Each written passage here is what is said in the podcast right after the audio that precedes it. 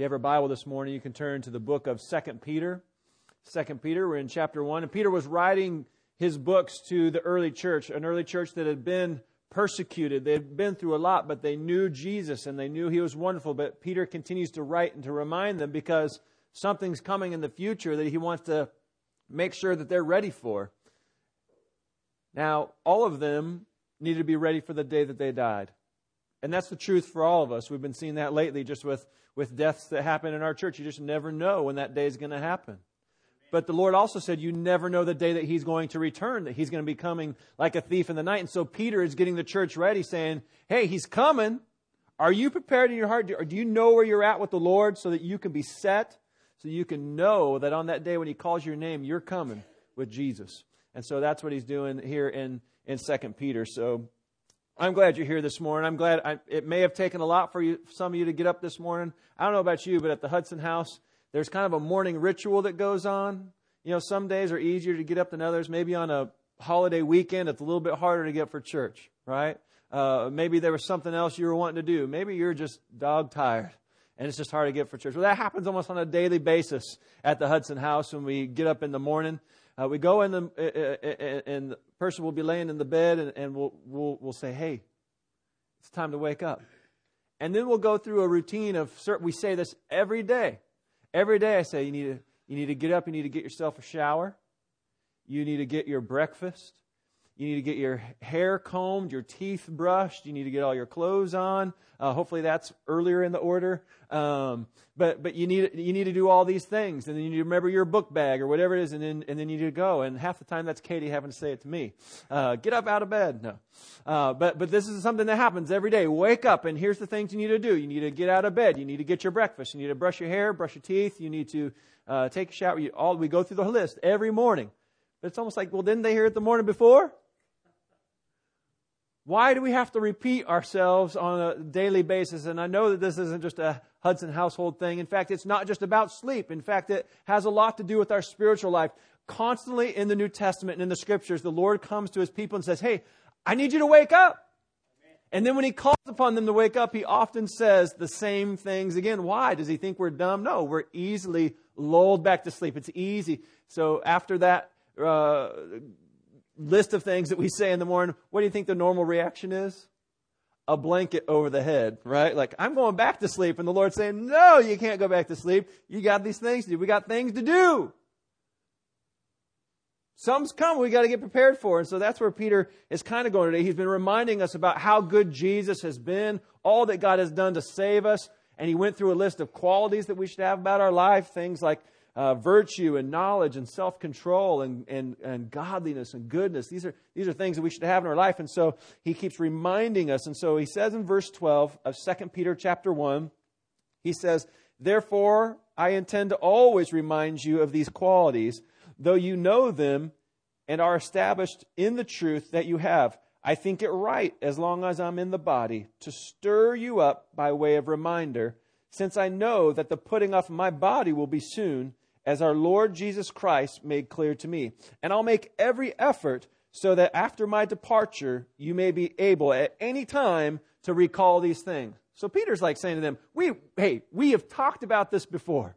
You know these qualities, these things that I've said, but I'm here because I have to remind you. I need to, I need to make sure that you don't wander away in life and get caught up in your job, get, get going with all the holiday weekends, just, just going on in retirement and forget.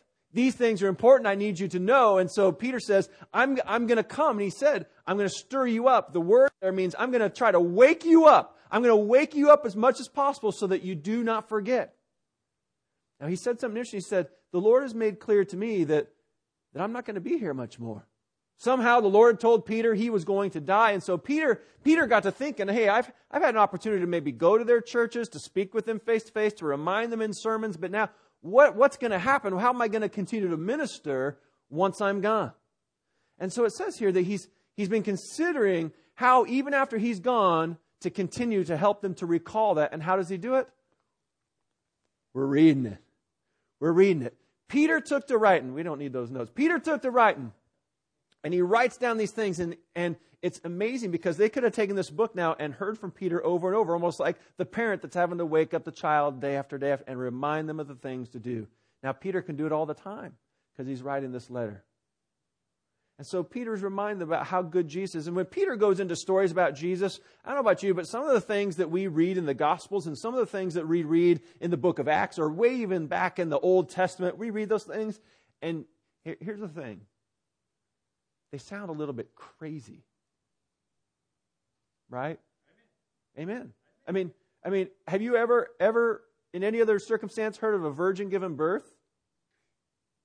No. What about stories of angels coming down and speaking to people? I mean, that just sounds outlandish. What about a big red sea that split in two? What about a God who in six days created the earth? I mean, these are outlandish stories that, that have come over time and been written down just like Peter wrote. And so we've had people like Moses write and people like we read earlier, Jeremiah wrote of Lamentations. We've, we have Matthew, Mark, and Luke who write these, the, the, uh, and John. They write these incredible stories about Jesus healing the blind, and walking on water, those are crazy stories. And so, why do we believe them? If someone on the street came up to you and told you a story that was just far out there, would you be like, oh, yeah, totally. Now I'm going to follow you to my death? Right? And so, Peter, in writing down these stories and relating these things, he's got to figure out a way to say, hey, this is, this is the truth, and I need you to believe them or eternity's on the line. These aren't just nutty stories. Anybody, any of y'all know a storyteller? You've got one probably in your family, don't you? Uh, my, my grandpa, Papa, uh, he was a storyteller. I mean, he could come, he would come up with stories on the spot, and a lot of times he would tell stories of the past, and you didn't quite know whether they were fact or fiction. Okay, he was the type of guy who um, he told us once that uh, he loved to fool with people when they would call and it was a wrong number. They had called the wrong number. And so he had all kinds of stories. Or, or when people would call and they were trying to sell him something, he told us one time that a, a vacuum salesman lady, she called him up on the phone. And she, she said, I'd like to sell you a vacuum. This is great. He said, We don't need a vacuum. She says, Everybody needs a vacuum. You got rugs in your house? He says, No. She says, You got floors in it? He says, We don't even have a house. She says, What are you talking about?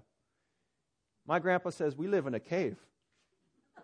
And he says, We don't have to deal with dirt because every year after get, we just bring in a new layer. And that was my grandpa. He was just always, and so you never knew, you know, what are you going to get from Papa? But, you know, truth be told, some of you probably have stories that actually happened. And maybe when you tell that story, everybody else in your family is like, oh man, here's that story again. There's no way that's true. And you got that story? I got one of those stories. I got a story. I'm not, I'm not joking you. I had never golfed in my life we had gone on vacation up into a little town in British Columbia, Canada, called Penticton. And, and, and while we're on vacation there, there's this par three golf course. My dad takes us three boys and says, Come on, boys, let's go play par. We've done putt putt. I've never played real golf. So we get out on this golf course. I'd never played because my dad was left handed. He had left handed clubs and I could never use them. So we go out to this par three course and we line up, and I don't remember the, the hole, which one it was, but it was my turn. And I line it up and I, you know, I'd watch golfers on TV, so I try to do what they do, where they kind of do that little prance and practice a couple times, and I look off yonder, see how far it is. I don't know what I'm doing, but here I wind up and I whack the ball, and the ball goes sailing way off from where the hole is. It's not coming close, but then, just as it's coming down, it hit a tree and bounces back over this way, and it goes onto the green and it keeps rolling and it keeps rolling and suddenly it's in the hole. And I was like jumping up and down and I was crying and all of you are like, there's no way. That is a story. That is a story. No, it actually happened. And I, I took a scorecard. I put it on my wall at home because it had a one. And I always held that up for my brother. He probably won that day, but I had the hole in one. I mean, I had a hole in one off of a tree. no skill involved at all. It was complete luck or fate or God's will, whatever. Um, so, so that's my story. You tell that, and people are like, I don't know. That takes a, a, a, there's a very small percentage that would ever happen. You know what? There's there's probably more percentage of my golf ball going in that hole than taking all the stories and prophecies about Jesus and them coming true. You know? And so Peter has that conundrum. He wants to recall these things, wants them to focus on Jesus, but, but what about all these stories? And this is what he says going forward. He says, hey, For we did not follow cleverly devised myths when we made known to you the power and coming of our Lord Jesus Christ, but we were eyewitnesses of his majesty. For when he received honor and glory from God the Father, and the voice was borne to him from the majestic glory, This is my beloved Son, with whom I am well pleased. We ourselves heard this very voice, voice borne from heaven, and we were with him on the holy mountain. So, what he's calling us back to, you remember that story? We call it the Transfiguration. And him and James and John go up the mountain with Jesus. And while they're on the mountain, here comes Elijah and Moses to meet with Jesus. And in that moment, Peter's just like, whoa, there's Elijah. I've heard the stories of Elijah, how he helped the widow and, and how he had called down fire on Mount Carmel with the prophets of Baal and, and that one time he had outran Ahab's chariot and then how he was taken up in a chariot of fire. I mean, that's, that's Elijah. And, and there's Moses. I mean, Moses had, had crossed through the Red Sea. I mean, he was that little baby in a basket at one point. He had been at the burning bush and then he led the people in the wood. That's Moses. And there's Jesus. I mean, I've seen him walk on the water. I've seen him break bread and feed thousands. I've seen him heal the blind, the deaf, the lame. There's Jesus. And so Peter's caught up in all this and he says to Jesus, Hey, Jesus, should we make worship centers for the three of you? There's Jesus and two mighty prophets. And Peter says, should, basically, should we, should we worship and honor the three of you? And it was at that moment that he's referring to when suddenly he hears this voice from heaven. There's a cloud, and, he, and, and, and, the voice says, This is my son, singular. With him I am well pleased. They were not there to worship Elijah. They were not there to worship Moses. They were there to see the grandeur and the majesty of Jesus. And Peter said in 2 Peter, We went and with our eyeballs we saw him. We saw all that Jesus. These weren't cleverly devised stories that we made up. We saw them. It says on that mountain, we heard the testimony of who that man was. We've heard everything that he said. And so with all that we have done. In fact, John says a similar thing in John, 1 John chapter 1. We have heard him, we have seen him, we have touched him. Uh, when they took communion, they were tasting him. I mean, with all their senses and all their spirits, they witnessed Jesus. These weren't stories that they made up. And how do we know? Because they died for them. It was amazing what they had seen and witnessed Jesus do. And what's more than that, it's not like a, a hole in one golf story. My golf story happened. I had a record of it on my wall with the golf score. But what, have been, what would have been more fantastic was if years before I had said, hey, you know what? One day we're going to go up to Canada to this golf course, and having never played golf before, I'm going to stand at a tee and I'm going to whack a golf ball. It's going to knock off a tree and go into the hole, and I'm going to get a hole in one. What if I had called that shot years before? That would have been even more crazy, huh? So there would have been the prophecy of it, there would have been the fulfillment of it, and then there would have been the recording of it. But my story didn't have that. You know whose story does? Jesus. Everything that he did had been foretold. All that he did over 300 prophecies in the Old Testament, and they're all fulfilled in one, just one person. And Peter says, I saw him, I heard him, it is him. He is the one we worship. We don't worship Elijah, we don't worship Moses, we don't worship me, we don't worship you, we only worship him. And these aren't just stories, they are fact. And why is that significant? You know, we could go back to Sunday school or we could have VBS or Bible diggers and all, we could have all these things and we could have all these stories about Jesus, but it wouldn't mean a thing if at the end of the day, the greatest of all prophecies, Him going to the cross and dying for our sins and then res- res- resurrecting from the dead, if that had not have happened. So Peter is saying, these are all stories, but I'm taking you to the cross, friend. I, I, am reminding you of the resurrection, and I'm reminding you that that resurrection life is in you, and that day by day, when you are waking up and you read my book, that you will be reminded that you are to live in Christ. It is all about Him. It is His majesty. These aren't clever stories. This is a story about Him and how much He loves you. Do not forget that. It's when we get sleepy in our faith. It's when we get tired I'm not talking physically. I know some of you work hard. You've had a hard week, months, years. And physically you're worn down, but I'm not talking I'm talking spiritually. When you begin to get tired and discouraged or begin to wander, you get sleepy spiritually. And the Lord needs to come to us and He needs to wake us up. You know how He does that? Sometimes He can give that gentle nudge. Sometimes He can send along a friend who just kind of whispers, Hey, hey, I've noticed this. But you know what it takes a lot of times? For some, it takes like a natural disaster. For some, it takes a real shakeup in the family. For some, it takes a job loss. And we wonder at these things and say, Why in the world does God hate me? No, a lot of times it's Him waking us up. It's hard, but man, suddenly we're like on my knees. I need you now. And He's like, Good, I've got your attention again. Because we like the spiritual bed a lot more than we like the spiritual fight. So today, if you find yourself going, Man, I'm just kind of sluggish spiritually, Peter and all the other writers of Scripture have written these things to remind us. This is the reason we say, get into the Word of God. It's not because it's a chore that He wants you to check off, oh, I read my, read my Bible today. It's because He wants to continue to remind you of all that He's done, and it was a fulfillment and recorded down so that He could express to you how much that He loves you. Anytime you get down and sluggish, you read and you say, wait a second, Jesus did everything in order to, to save a sinner such as me, so why am I sleepy spiritually?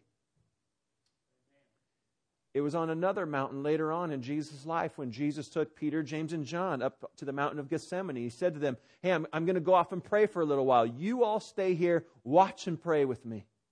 And so Jesus goes away to pray, and he's, he's in the agony of prayer, and he's saying, Father, if it's your will, please take this cup from me, but not my will, yours be done. And he's, he's, so, he's so under the, the, the, the stress of the wrath of God that's about to come in that cup as he goes to the cross, it says he's sweating blood. I mean, he is, he is pouring himself out.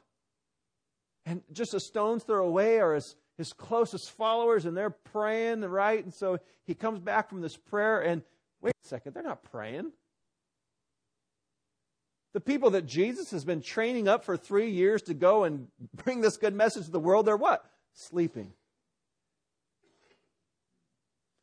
And, and so now he's got Unity Church, and he is he has brought us into this journey. He's taken us up this hill, the mountaintop, right? We've got a good church, a free church. We can open our Bibles. We can do this.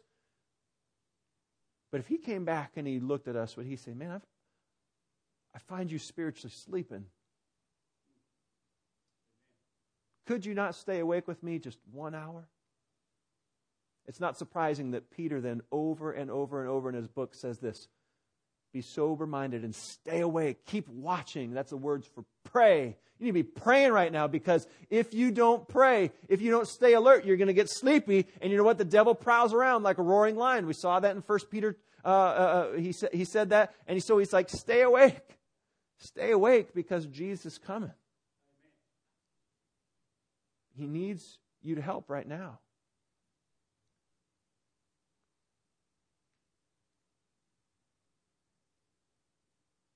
One of the things that I love is consistently when I ask the Lord, what do you want me to tell your church? What, what message do you want me to bring to unity? Or if I'm meeting with other believers somewhere, what, what message do you want me to bring, uh, bring? And you know? There's all kinds of things that a pastor, a minister could come up with. I'm, I'm sure the church needs to hear this. Of course, they need to hear more on tithing, right?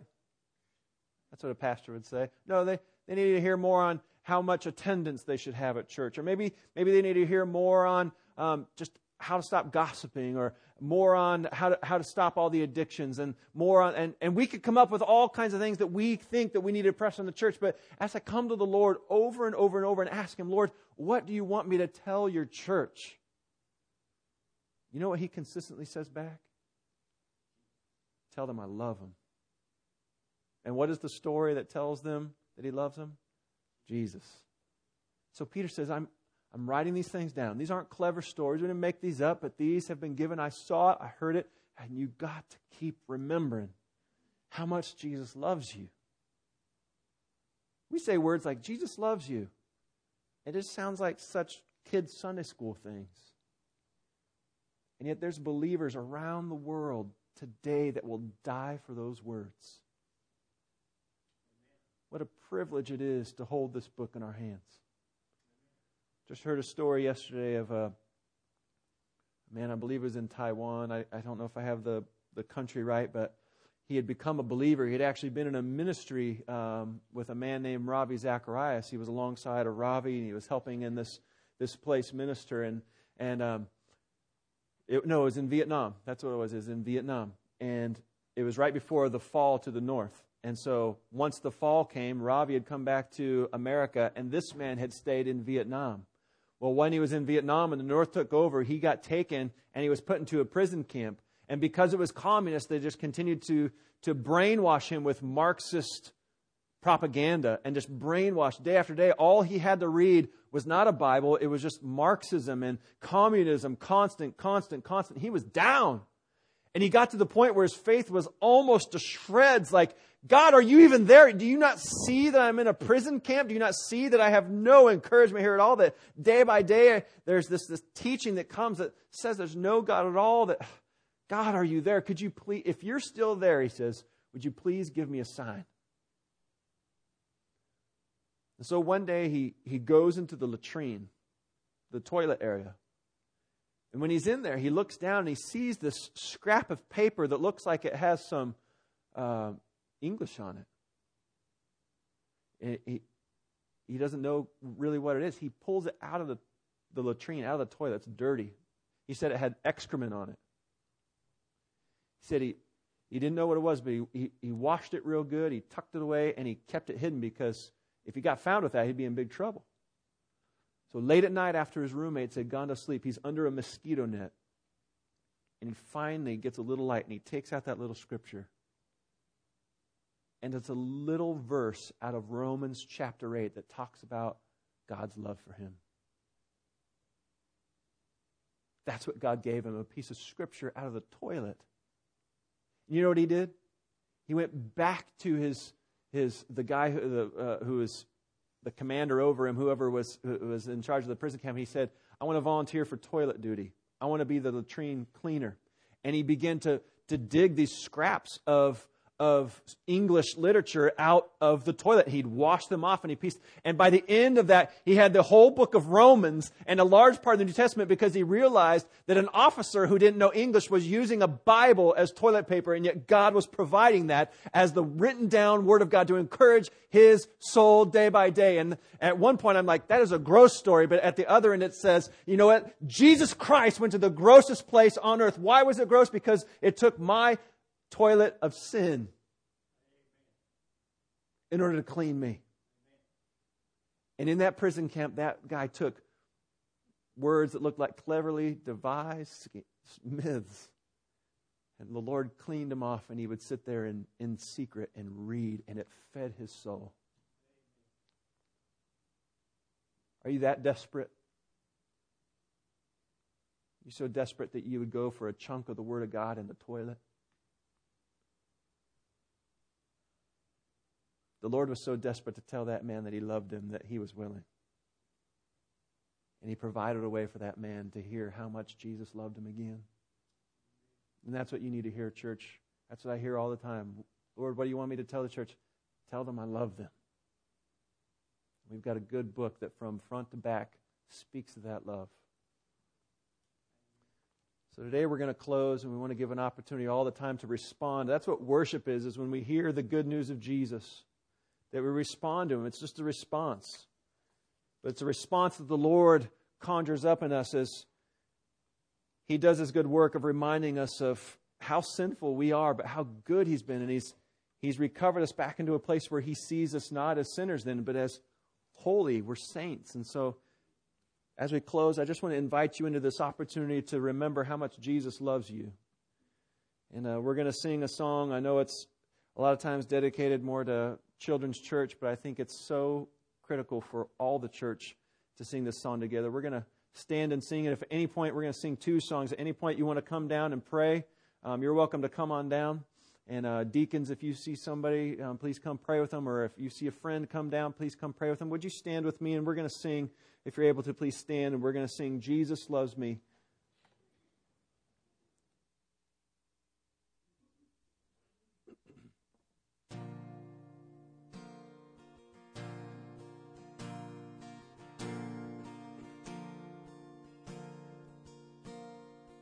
Jesus loves me, this I know, for the Bible tells